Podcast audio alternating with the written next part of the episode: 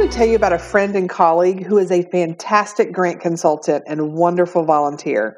I first met Allison Boyd way back in 2013. Back in time. she signed up for the Southern Regional Grant Conference here in Georgia and then immediately emailed asking how she could help in a volunteer role. And I know you took her right up on that. Oh, you know I did. Hmm. She volunteered that whole first day as a conference room monitor. And that first impression of Allison is exactly who she is.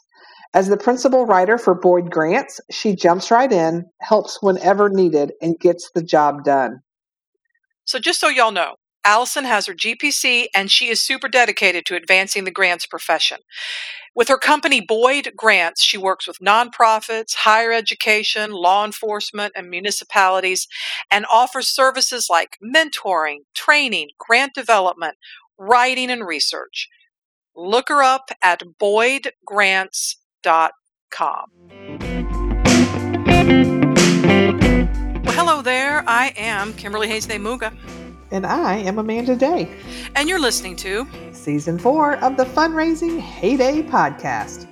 We're doing more in Season 4 to help nonprofits, local governments, and the consultants who serve them raise more money and get more grants by sharing real world experiences and interviews with experts in getting it done. You may hear a y'all or two along the way, mm-hmm. and singing and strange sound effects, because it's how we roll. And there's no extra charge for that. Also, everything's free anyway, so whatever with your judgments of our sound effects. And guess what? There is more of us to love in season four. We got episodes dropping every other week, all year long. Let's get started. This podcast is brought to you by season four sponsor D.H. Leonard Consulting and Grant Writing Services. Don't let grants stress you out. Their team can help you with grant readiness and training, grant research, grant writing, mock review, as well as providing numerous DIY resources, guides, and templates. Did you know that with every fundraising heyday episode, we create a coordinating blog post on their website, dhleonardconsulting.com? Check it out today. Today, we're exploring a topic that is guaranteed to generate smiles and rainbows everywhere. You must mean fat little ponies, right? Or are we talking about Arnold Palmers with round ice cubes? Am I close? Am I close? Oh, I do love a good Arnold Palmer, although it's hard to say. It is. Um, but no, no, no, no. I'm talking about working with your board of directors, Kimberly. Dun, dun, dun. oh, so you must mean that smiles mask inner despair and rainbows that appear only after terrifying thunderstorms. That must be what you meant by all that, right? By all means, preach on. yeah, if you've worked with a board or two, it, it could certainly go either way, can it? But in all seriousness, we've been spending some time lately in the podcast and in blog posts and keynote addresses and basically any other presentation we can give talking about the why of grant seeking and fundraising. Um, because sometimes the why of something it's important because it's so entrenched in the what you where you have to start with and where you're going and who you're working with and when you're trying to get big changes, you really need to start with the why. And having a board of directors is something that federal law mandates for all nonprofits. Like if you want to be a nonprofit, you have to be a board of directors, have to have a board of directors, right? They have to meet what I think four times a year that right? Quarterly? Something like that. Something like that. Um, therein lies my experience with nonprofits and IRS regulations. Um, but it has to do with the your board is your fiduciary gatekeeper for the or, organization, kind of a high level checks and balances to make sure the money is being cared for properly, spent properly, and all that good stuff. So they're certainly they're necessary, and so we've got to we know the why. Why are they there? Well, because they're necessary. So let's figure out how to work with them better, shall we? Yeah, we can't really change the why right now. And, and by the way, if you are new to this podcast, welcome. And if you're a returning listener, you know we love you. And if the returning listeners already know this, but if you're new, please understand that Amanda is the smart, kind, together, and giving co host, and I'm the other one. Okay. The yin and the yang of the podcast. That's right. So, what she's saying is that for now, Boards of directors are a necessary part of how nonprofits function. And today we're going to talk about the how of them, the how of that functionality, and not the why, because the why is because the government said so. But first, a little bit about our own experience with boards of directors or related bodies of governance. Amanda, why don't you start us off? So, my first experience with any type of governing body was um, when I first started work right out of college. I worked for a local government. And so I had a mayor and four council members that were elected by the city. Um, they were all at large elected. And um, that's who I ultimately would report to, right? So I had a city manager that mostly I dealt with day to day, but I still would have to go to council meetings and present things to them and get permission to do things. Um, and so that was my first experience with that. Um, and I, for 15 years, I worked in local government and had to go, I mean, at least once a month, if not more, I was presenting because anytime a grant, you know, we would want to submit one, we'd have to get their permission to do it. Um, and what was interesting is I, naively assumed they understood how the grant process worked. I'm like, they're the board, they're the all knowing, powerful, like they should know these things, right? But the reality is, when you have an elected board, they got elected because they got the most votes, not because they're the smartest in any certain category, not because they have experience in any certain things. And so I finally had to learn, like, oh, they know nothing about grants. I am the expert. It's my job to explain this to them and hopefully they start to get it right um, and some of them really did but what really blew my mind is like i would go and i would present something say for the fire department and i remember one of the times they were like well why did you decide to ask for this and i was like oh no no no no the grant writer doesn't decide what we ask for the fire department the chief tells me what he needs to get the job done and then i try to find money to help make that happen so if you don't like the project you can go talk to him, right? So, like, that was part of the education process for me there. Um, but that was my first experience working with any sort of boards. Um, after that, I have served on a few boards myself, which is interesting being on the other side. Mm-hmm. Um, my first board service was for the Grant Professional Certification Institute, which they are the governing body for the Grant Professional Credential. So that's an exam and a credential you can earn if you've been in the grant field for multiple years. Um, that one, very much a working board. We had no staff, very li- limited finances. So basically, uh, the board and volunteers did everything. So that was an interesting experience. Learned a lot. Um, I'm currently in year five of six on the board of the Grant Professionals Association. Um, and for the past two years, I've been serving as president. Um, this is definitely a board of a membership organization.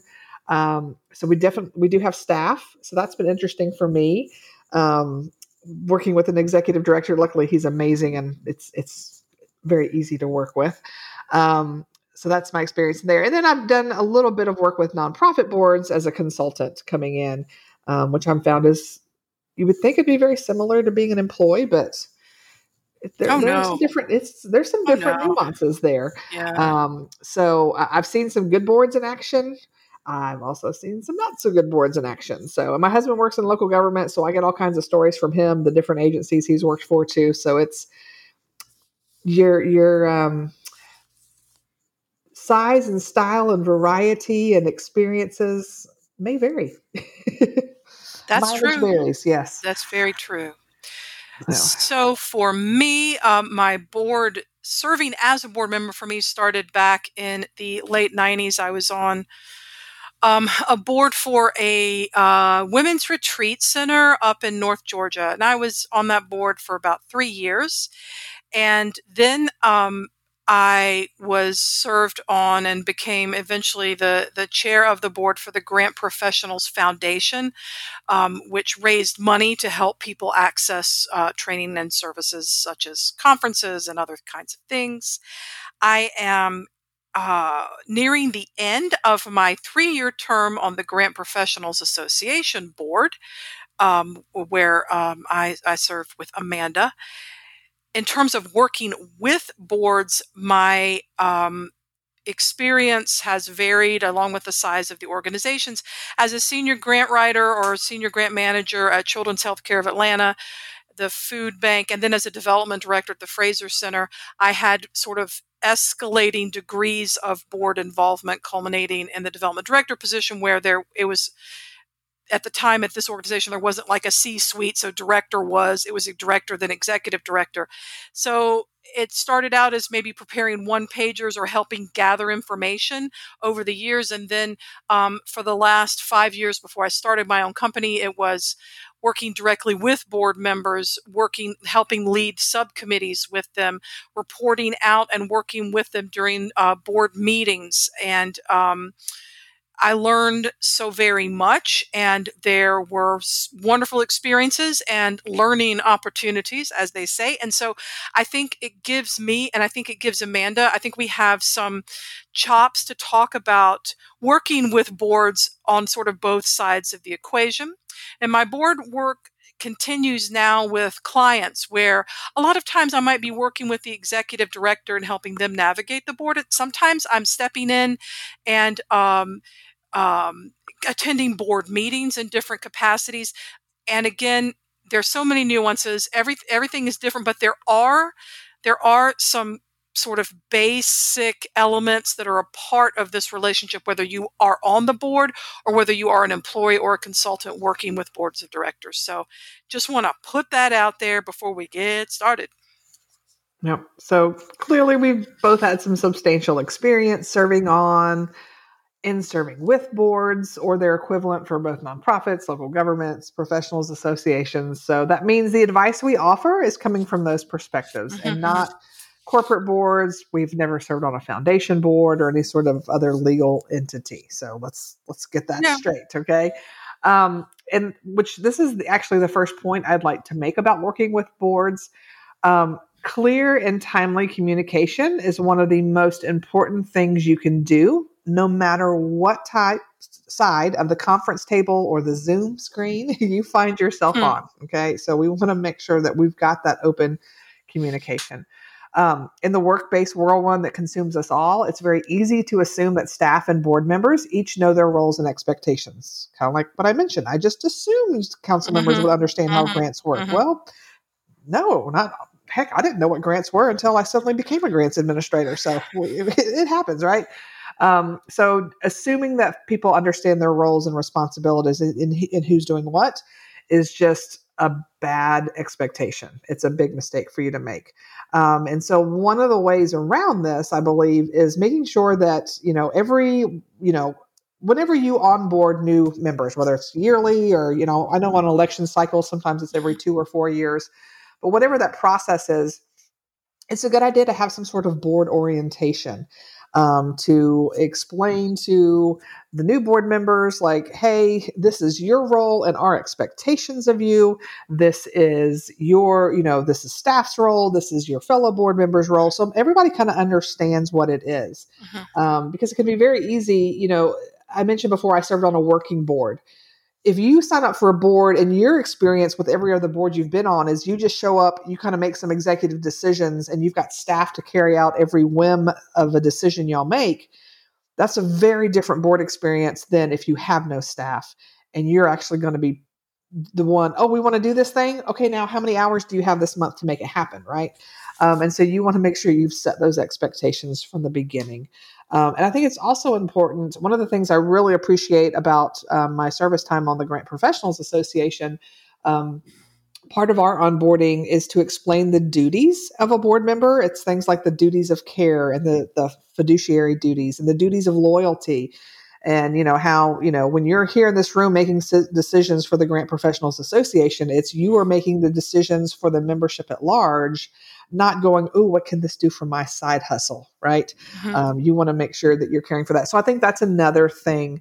Um, just as far as setting those expectations is kind of your purpose and where your loyalty and your care lies when you're you're sitting on that Zoom call or across that board meeting. I think that's very very helpful. And one of the things I do appreciate too about GPA when they do the the new member onboarding, everybody sits in the room. So I'm on my fifth year. I have heard that same speech five times it's still important as a reminder of what the purpose that you're here. And it can be very easy to be like, seriously, I've already heard this five times, but it's the whole point of you being on this board. So I, I think some things you can never hear enough. So it's true. Um, I, setting those kinds of expectations and roles and responsibilities is so important, but it's one of the first things to go. A mm-hmm. lot of mm-hmm. times when um, executive directors, small organizations, or small um, uh, local government staffs, whoever it may be, you're under the gun to do more, to raise more, and and and then do everything with less, like do more things with less time and less money. And so this could be one of the things that gets cut because it's like, oh, who's going to make the PowerPoint deck? When are we going to schedule this? Who's going to pick up the sandwiches? Blah, blah, blah, blah.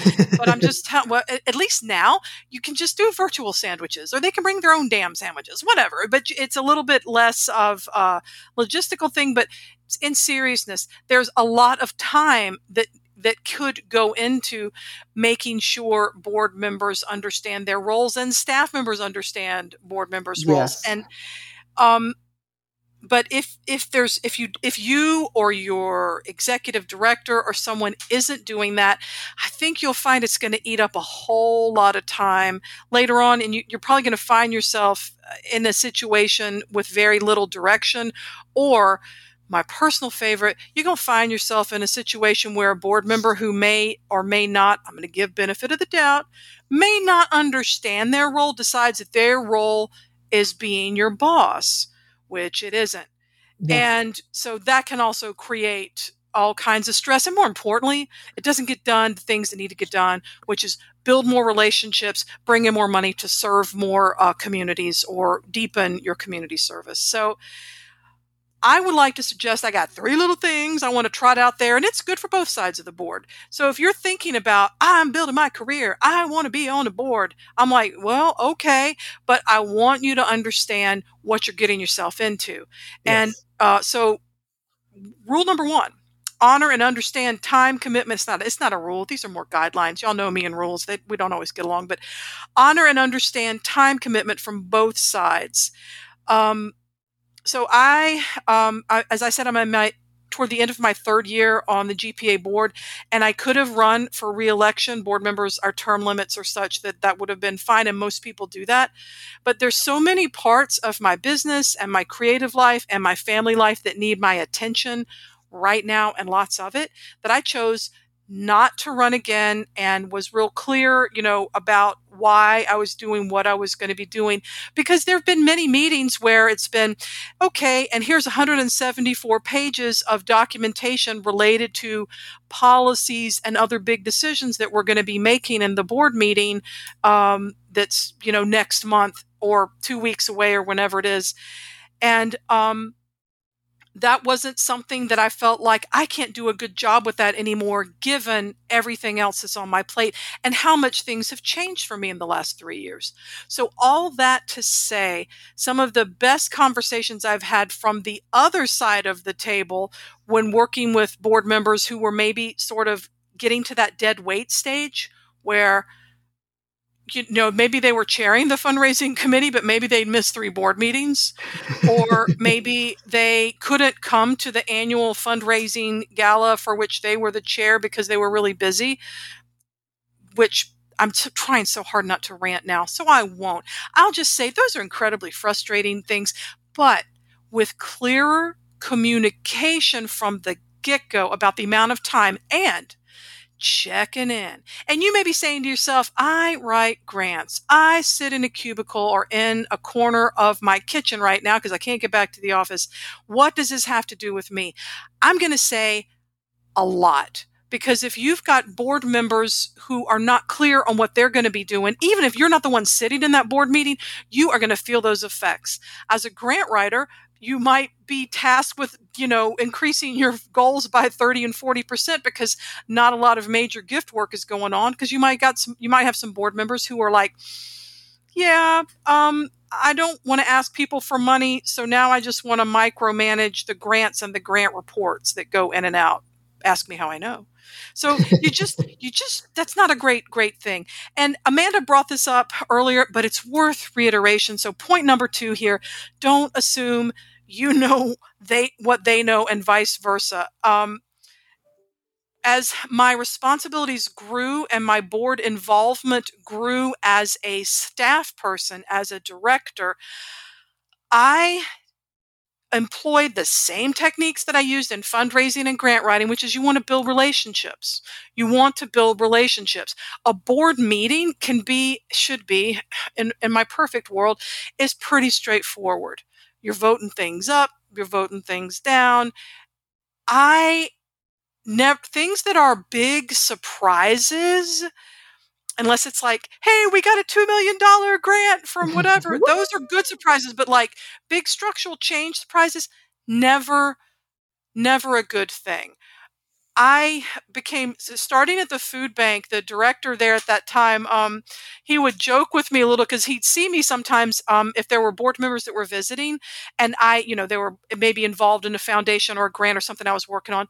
I would um, talk to them and then as they were leaving if i was going to make a point i would i would offer to walk them out to their car and i would keep talking i'd be like oh and by the way and this is so great and i hope you have a great day and la da da da da da because i'm like sealing the deal if i'm wanting them to go to or advocate for something that i'm i know is coming up for a board meeting. I was that person. It was okay in my organization that I did that. And given the things that I was tasked with doing, I would have probably done it anyway.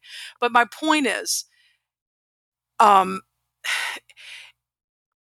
ongoing communication works just as efficiently for working with board members as it does for when you're cultivating a foundation and you stay in touch. Mm-hmm. If you mm-hmm. can, not all foundations will do that, but the ones that have a staff and foster that communication, you would really not be uh, firing on all cylinders if the only time you reached out to them is when you sent them, you know, their you you press submit to the online portal asking for money, right? Well, it's the same thing. Yep. You know, if you want to have friends, you might want to you might want to spend time with them or call and check in on them. It's the same kind of thing, but if there are issues, and I, you know, I could be talking also about a form of of of of lobbying, I, but it's all the it's the point is building rapport and explaining here's why we need to move this event. Here's why i need you to help me find some more people. This thing's coming up and there's a vote. Would you be willing to talk about how uh, how useful you thought the training was? These are the kinds of things that i would talk about. Do you think mm-hmm. you could invite someone? Do you think you could get a meeting with and so then in the board meeting itself, it might be starting out with here's the development report, and here's some thank you letters for board members to sign with little index cards saying what they should write on there. Do you see what I'm saying? It was like setting the stage. And um, I also would recommend finally to flex your communication style because you can.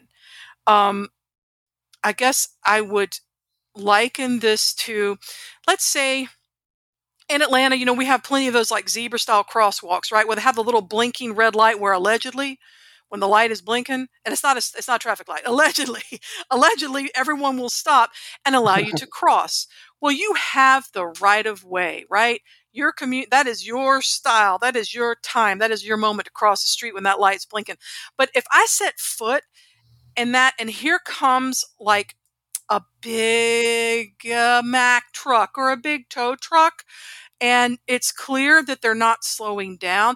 I have every right to cross, but the point is that truck driver, for whatever reason, is not paying attention to me. And if I exercise my full rights within the law, I will probably be squashed like a bug.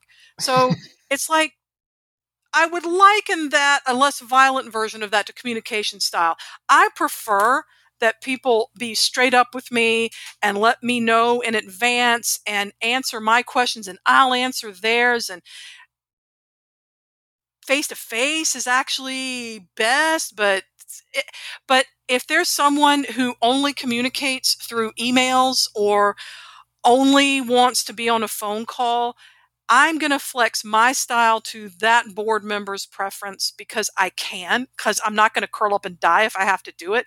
And because what I want is their ear and their advice, or I want them to take action. So I'm just popping that out there. And it goes back to what you said about building relationships. Yeah. And what better way to build a relationship is to communicate the way that the other person prefers. They're going to be much more willing to work with you because you're bending for them, right? Yeah, and it costs nothing. Exactly. And if you're like, but I'm introvert, I'm like, yeah, you know what? So am I. I'm not really. I'm not. I'm not. I'm not smelling what you're cooking. Um, there are ways. There are ways to. There just there are ways to work around it. And um, if it's one on one, it's actually a lot less intimidating than having to stumble through having three or four people questioning you at the same time in an open board meeting. If you mm-hmm. set the stage, I mean, it's just setting the stage, like Amanda said, making sure people understand how grants work, how sponsorships work, all these other things. Just if you are not that executive director or development director or chief development officer, you're writing grants, maybe you can just offer to put together a one pager on how grants work if there's some drama on the board about, well, why can't we just get a. I don't know why I'm talking like Foghorn Leghorn. well, now I'll say, why can't we just get a grant right away for that? What's the problem? Just have her write a letter. That's, you know, that's that was really bad. I don't know where that came from. If you um, start breaking into a uh, boy, you're about as sharp as a bowling ball. I'm gonna think you're sharp as a bowling ball. sharp as a bowling ball. But well, anyway, just you, well, and you I can you, you, can contribute. Oh, you can. Well, and I, what's interesting is so um, you'd mentioned you know reading your 175 pages of your board packet. Like I said, you it's your it's responsibility. Lot, right? It is. It is. Um, so our council at our council meetings, councils would get packets before, and I mean they met three times a month, and yeah. their packets could be anywhere from 50 to 100 pages each time, right? And so a couple of things I did to try to make sure that they read my stuff is because I could with grants. It I didn't need to spend 10 pages giving every finer point. It basically was like, here's who the funder is, here's what they will pay for, what they won't pay for, what we're going for, and how much it's going to cost. So like within two pages or less, I could explain that to them. I also learned that there there were some council members who didn't always read all the things, right? So what I started oh, doing, girl, I'm shocked. What? I know, shocking, shocking. I have to go sit down, y'all. The podcast is over. I got to go rest and recover. See ya. That Thanks happened? for listening. So I started sending a quick email a day or two before the council meeting mm-hmm. saying, hey, if you haven't had a chance to read your packet, here's the grant stuff that's in there. If you have any questions, please call me.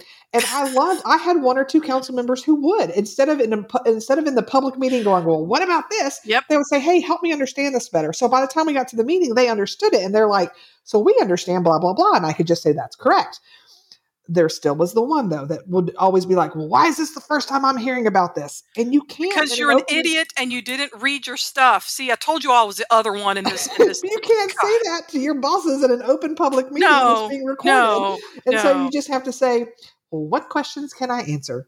And you just, you also, something I will tell you working in lo- local government taught me to get a, a, thicker skin in that regard. Because let me tell you, one of my first council meetings where I got reamed for nothing that was my, my fault.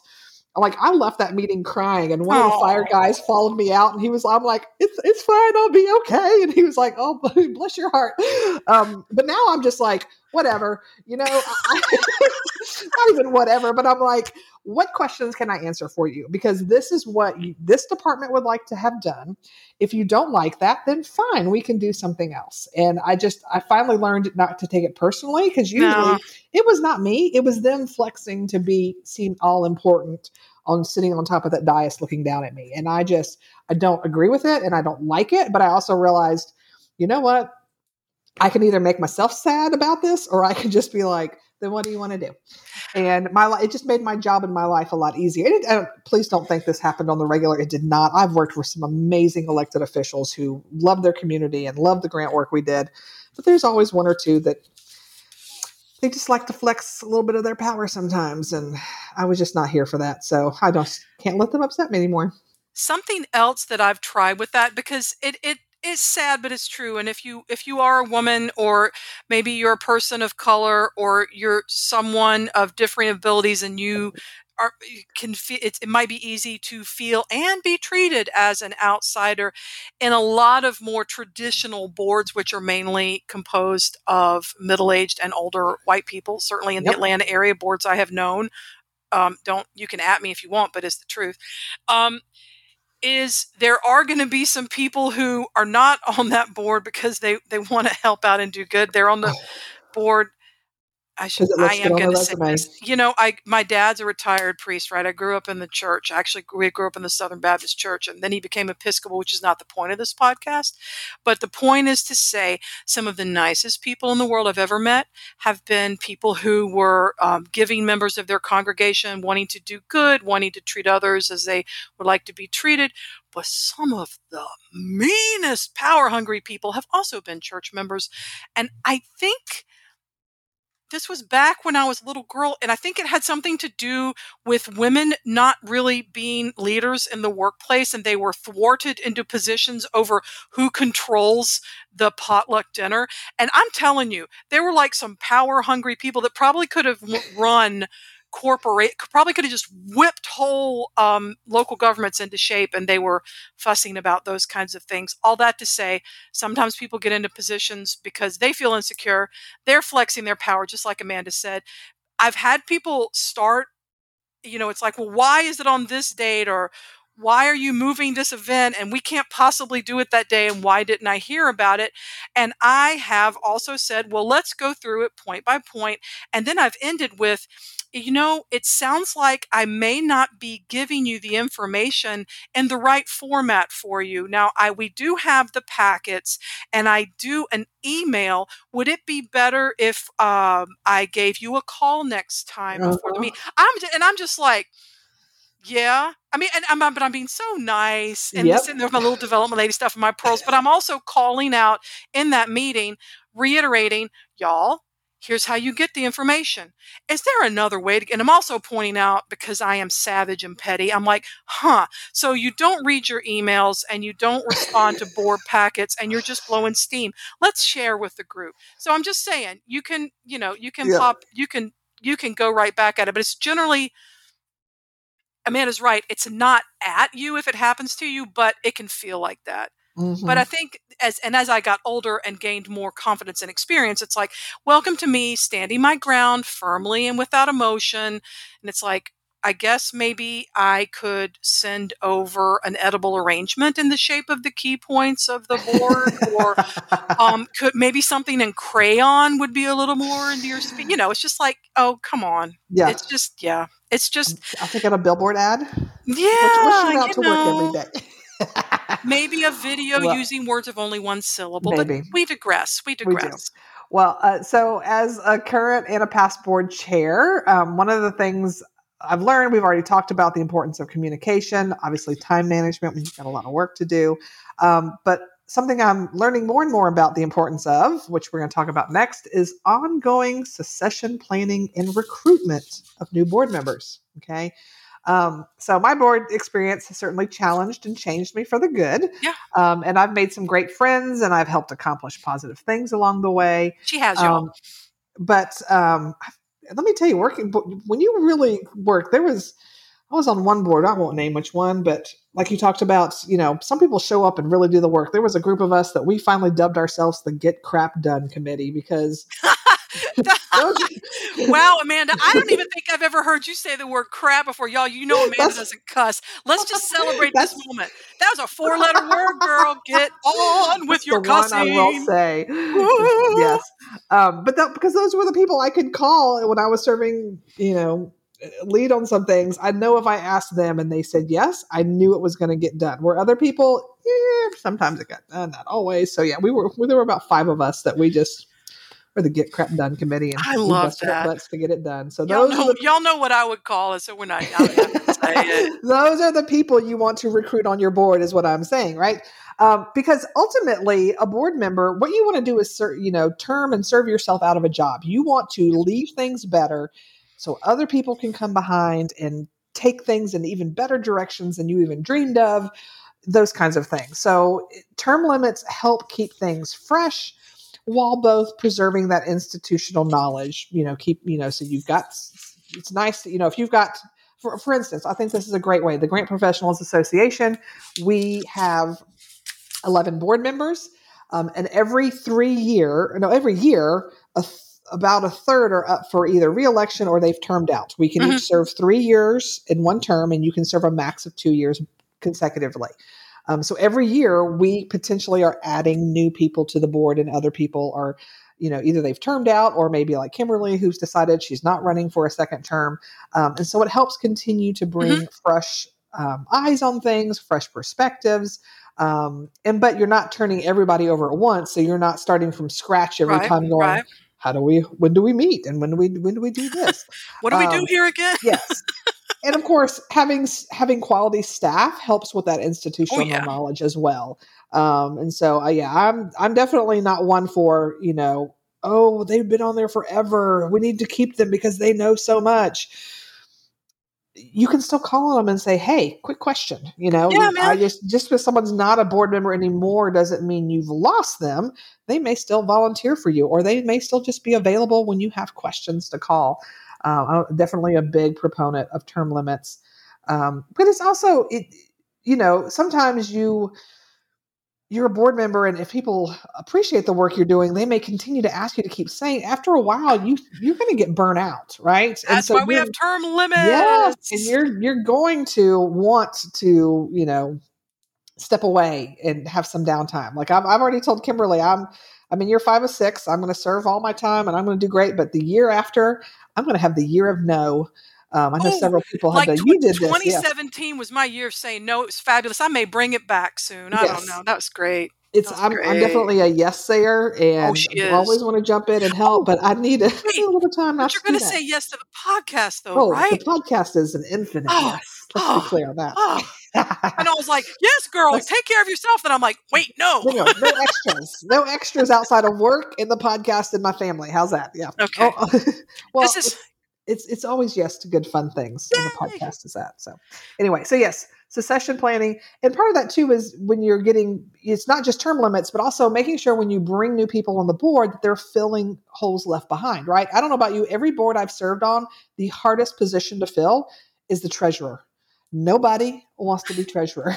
And if that's your jam, God bless you. I want you on my board every time because I, I, have served as treasurer before just no, because no one else would do it. I did me. it for one year. and I after that, I was like, please, for the love, let's find somebody else to no, do this. Right? Amanda just doesn't even ask me because she knows. I'll be like, nope, hard pass. Nope. But that's, it is a, that at least the particular boards I've served on, that's been a hard one to fill, harder than president. It's, it's to mm-hmm. fill because it's, it's, it's the weight of the money is a big deal, right? So, um, you know, and sometimes you've got people that aren't good at public speaking, but because of the role, they may have to. Like at our conference, I've got to speak in front of the thousand people to show up. If I can't do that, that's a little which she can. Y'all know she can. This is really but, just you know example. some people can't, and so if you've got a board, if you've got a whole boardroom full of nobody who wants to speak in front of crowds, that's or, not good. Right? I would say more importantly, if you have a board full of people who have no desire in helping open doors and make connections to raising funds or building new relationships, you got a problem. Exactly. Yep. So I'm feeling a song and I don't want to violate copyright, but it's I don't this I'm going way back to the talking heads. Um and I don't know if Amanda even Amanda has this quiz. I know the talking heads, so I'm like, I so, know this. It's like doon doon doon, doon doon doon, and then and he goes, "You may ask yourself, where is my beauty? How did I get here? Letting the days go by." Well, you may ask yourself. Da, da, da, let the water fun. Okay, so don't sue us. Don't sue us. We're just having fun for educational purposes only. Copyright. Um, so you may ask yourself, why should I be concerned with these policies and procedures? You may ask yourself, where are all these goals and deadlines I have to meet? No, seriously. You may be saying, what is the, I am not, this board thing, y'all, that's too much work. That's too much trouble. I'm not on it. I'm not interested. I got to fill my grant writing bucket. I got to fill my fundraising revenue. I've got people to supervise and people to see and et cetera, et cetera. But what I would argue that whatever your job title is or whatever your consulting role is, you actually do have a stake in supporting and sustaining a healthy, thriving board of directors. I, have worked with board members who have opened doors to bold new partnerships, new sources of revenue, uh, they've contributed to successful site visits for multi-year grants. They've sold out fundraisers and pushed auctions to new highs, especially after I made sure that their favorite wine was available, but that's another story. In short, I've worked together with a lot of great, passionate board members that have really helped further nonprofit missions. I just want to say that. But I've also worked with board members who micromanage, were rude and overbearing, refused to reach out to anyone. I worked with someone who was a wealth manager in a philanthropic sector of an institution who said, Well, I am never going to ask any of my clients or tell them anything about what I'm doing here. And I thought, it's not like we're like cooking meth in the back room here. It's like you're on the board. Wouldn't you want to be passionate about that or discuss your own philanthropic involvement and how they may want to consider? I was astounded at that and remain astounded to this day, but I've moved on.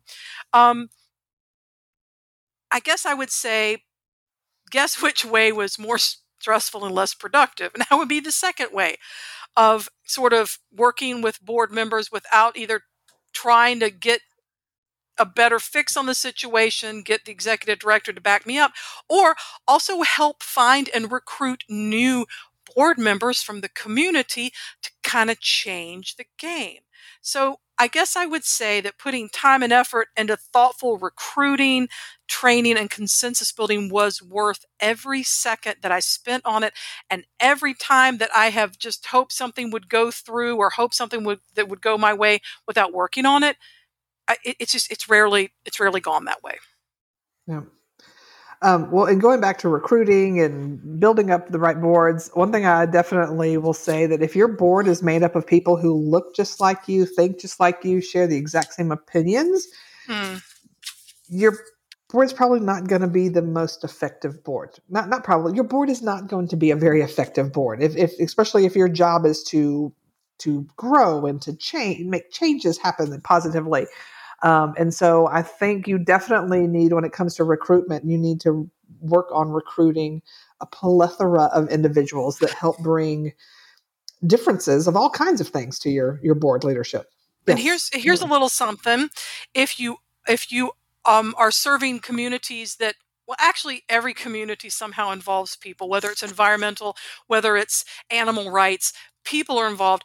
Um, if you are uh, geographically neighborhood based or regional based, if you don't have people on your board that represent the people that you serve or represent the communities that you serve in significant ways, uh, you are probably working with a fossilized structure, which is great if you're a museum of natural history, but not good if you're trying to affect positive change in the community. That's just what I'll pop in and say.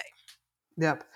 Um, one of the things I love, GPA um, that Kimberly and I both serve on, we recently went through a process to update our mission mm-hmm. and vision and some of those things. And um, with our new mission, I'm combining mission a and mission. There. It's our a vision, vision and a mission. A vision. That with it's our new dream mission, and a work plan. I love it. We talk about empowering empowering grant professionals and those they serve, and through doing advocacy, through building community, mm-hmm. and fostering excellence in professional practices. But what I really love, those were important things, but we also recognize that throughout everything we do, we came up with what we call some cross cutting priorities, basically, some things that no matter what it is we're working on, we need to focus on. Um, and there were four, which they are ethical standards, um, diversity, equity, and inclusion. Number three, the, uh, having a fiscal responsibility. Um, and four was responsible transparency. Uh, because we are a mem- membership organization, making sure we're transparent in the work that we're doing, right? So I love that, you know, even with even with something I say simple, but something that's you know every organization has a mission. Um, but sometimes part of that process of realizing, hey, we need to reshape and we need to change some things, maybe it may be time to kind of dust that old one off and make sure your mission is still on point and make sure you're covering some of these things. And I, I really like that we're trying to make sure through all the work we're doing, we're looking at through an, an a lens of um, of ethical standards, of making yeah. sure DEI is included and all that good stuff. So um, I just really like that. Um, and uh, uh one last thing too, I want to talk about with board work is transparency. Um, um, specifically conflicts of interest. Um, a long time ago, if you would have said conflict of interest to me, I would have thought, oh, someone's in trouble. They did something wrong. That's a bad, naughty thing. When I was a little girl, we used to say a woo woo. And that was when someone did something that was like a woo woo, conflict of interest, a woo woo. Yeah, but the reality is it's not right? We are all people that are involved in usually multiple things right? And so when you a conflict of interest is only bad if you don't point out hey i have this conflict right? And don't address it when the time's right. Absolutely. So again kimberly and i both sit on the gpa board. Yep if the board was going to make a decision about whether they thought podcasting was a good or a bad thing in, in our world, well, Kimberly and I are probably going to go, um, we have a podcast. So clearly we feel strongly about this, but if we're conflict, supposed to be talking about it, yes, if we're supposed to be talking about it through the lens of what GPA thinks is most important, then we may need to, not we may need to, we probably we need to step aside. Um, and so I think it's important yeah. to understand where those conflicts are. And I love our GPA. In fact, I pulled up our most recent board meeting agenda because I love two things are at the top of every board agenda we have. Um, the first one is our norms. Um, and it talks about we're going to follow these common rules of courtesy, including active listen, listening, civil participation, acknowledging other people's ideas, even if they're controversial, you know, seeking consensus, things like avoiding sarcasm. Um, That's a hard one next, for me, but I do my best. you do excellent at it. um, the other is our conflict of interest procedure. And so what we've got is so when an item comes up, if you've got a conflict, you say, hey, this is my potential conflict. And then the rest of the board gets to decide, yeah, that either one, that's a major conflict. You need to leave the room and not even participate in this at all. The other could be, you know, we don't want you to vote, but we would appreciate your insight. So we, we want you to stay and participate in the discussion, but you don't get a vote in the matter. And the other is, yeah, that's not a conflict. Like I think um, you had one of these recently where it was like somebody you wrote a journal article with eons ago we were trying to decide if they're going to be a business community partner. And so yeah. you just were like, I just hey, said, hey. Once upon a time, I wrote an article with her. And everybody's like, we appreciate you telling us that, but that really hasn't, you, you don't have a business relationship with no. her. That was so long. That was like 10 years ago. No, that's not a conflict. You can stay. Um, but that just shows you how the process can work. Um, and I, I really like how that's always at the front page. So if anybody forgets how any of these things are supposed to go, it's right there. Because I mean, I've heard some horror stories of board, like people coming across the table, cussing people out. And Kimberly may joke on the show that she's, you know, a cuss bucket, but the reality is she's also very oh. kind. Oh, would, oh I am a cuss bucket. but you don't come, you don't do that to people in board meetings, right? Only you, in my head. Civil, in your head. We keep it inside. Um, but all that to say, it's just I, I have heard some horror stories of past yeah. boards and places and things. And I'm not here I for just, it. No, and so I'm very glad to so far in my career have sat on boards that have been very have been civil at least, if not much better than that. So anyway, so that's my take on transparency and being kind and all that good stuff. And whether you're on a board or you have to work with the board, hopefully all those things are going on yeah that is my hope as well and um, the reason we were hammering so hard on GPA and their um, their the way they run their board meetings is because I think it's a really good example.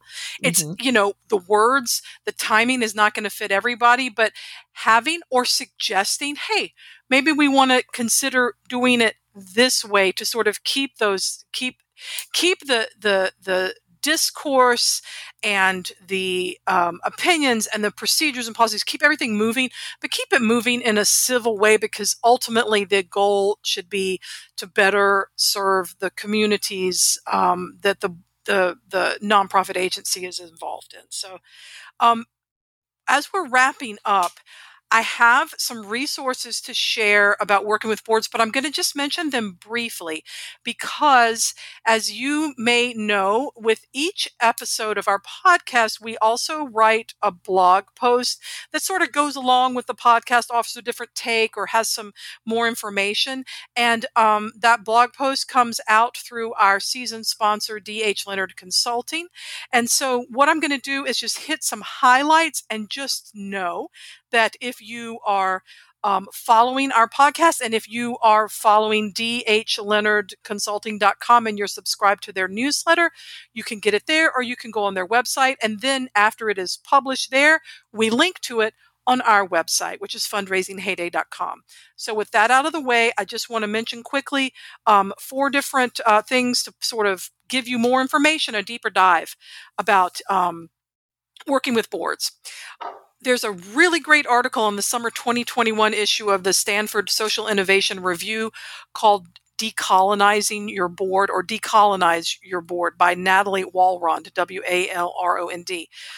This article may be behind their subscription wall, and if it is, I apologize, but if you do not have a subscription or cannot afford a subscription, you may want to check with your local public library because they may have a subscription to this, um, or um, there may be if you work in a large organization, nonprofit, they may sub- someone there may subscribe to it. I would uh, um, I'd advise checking it out. I just finished reading a really fascinating and well done book called Collecting Courage. It's a collection of essays by Black fundraisers that address many different issues that they've experienced working in American and international philanthropy, and it includes um, sections on working with boards of directors, and I highly recommend it. It's called Collecting Courage. Crystal Cherry, one of the authors of, of uh, the Collecting Courage anthology, is Atlanta based and has fantastic board experience and also has um, some great resources on her website called The Board Pro.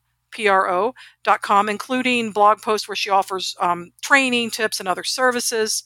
Um, Joan Garry, G A R R Y, um, her, her um, podcast is called Nonprofits Are Messy, and she is a noted leader on board development and working with boards. And finally, one of our guests, that's actually number five if you're keeping track, but I never said math was my strong point. Um, Mark Pittman, um, one of our guests in uh, seasons gone by, um, has great resources on his website. It's the Concord Leadership Group, and it's uh, concordleadershipgroup.com. So there you have it, and check out the blog post for more details. Yeah, I'm a big fan of Joan Garry's uh, podcast, mm-hmm, Nonprofits mm-hmm, Are Messy. Um, so she's got a lot of great resources. But um, there you have it, folks. A relatively rant free episode about mm, boards. Yeah, you know, okay. Maybe. I mean, yeah, we, we really could have gone. Well, and some musical interludes. So I feel like all in all, you know. good. Yeah. Um, including ways to work with boards.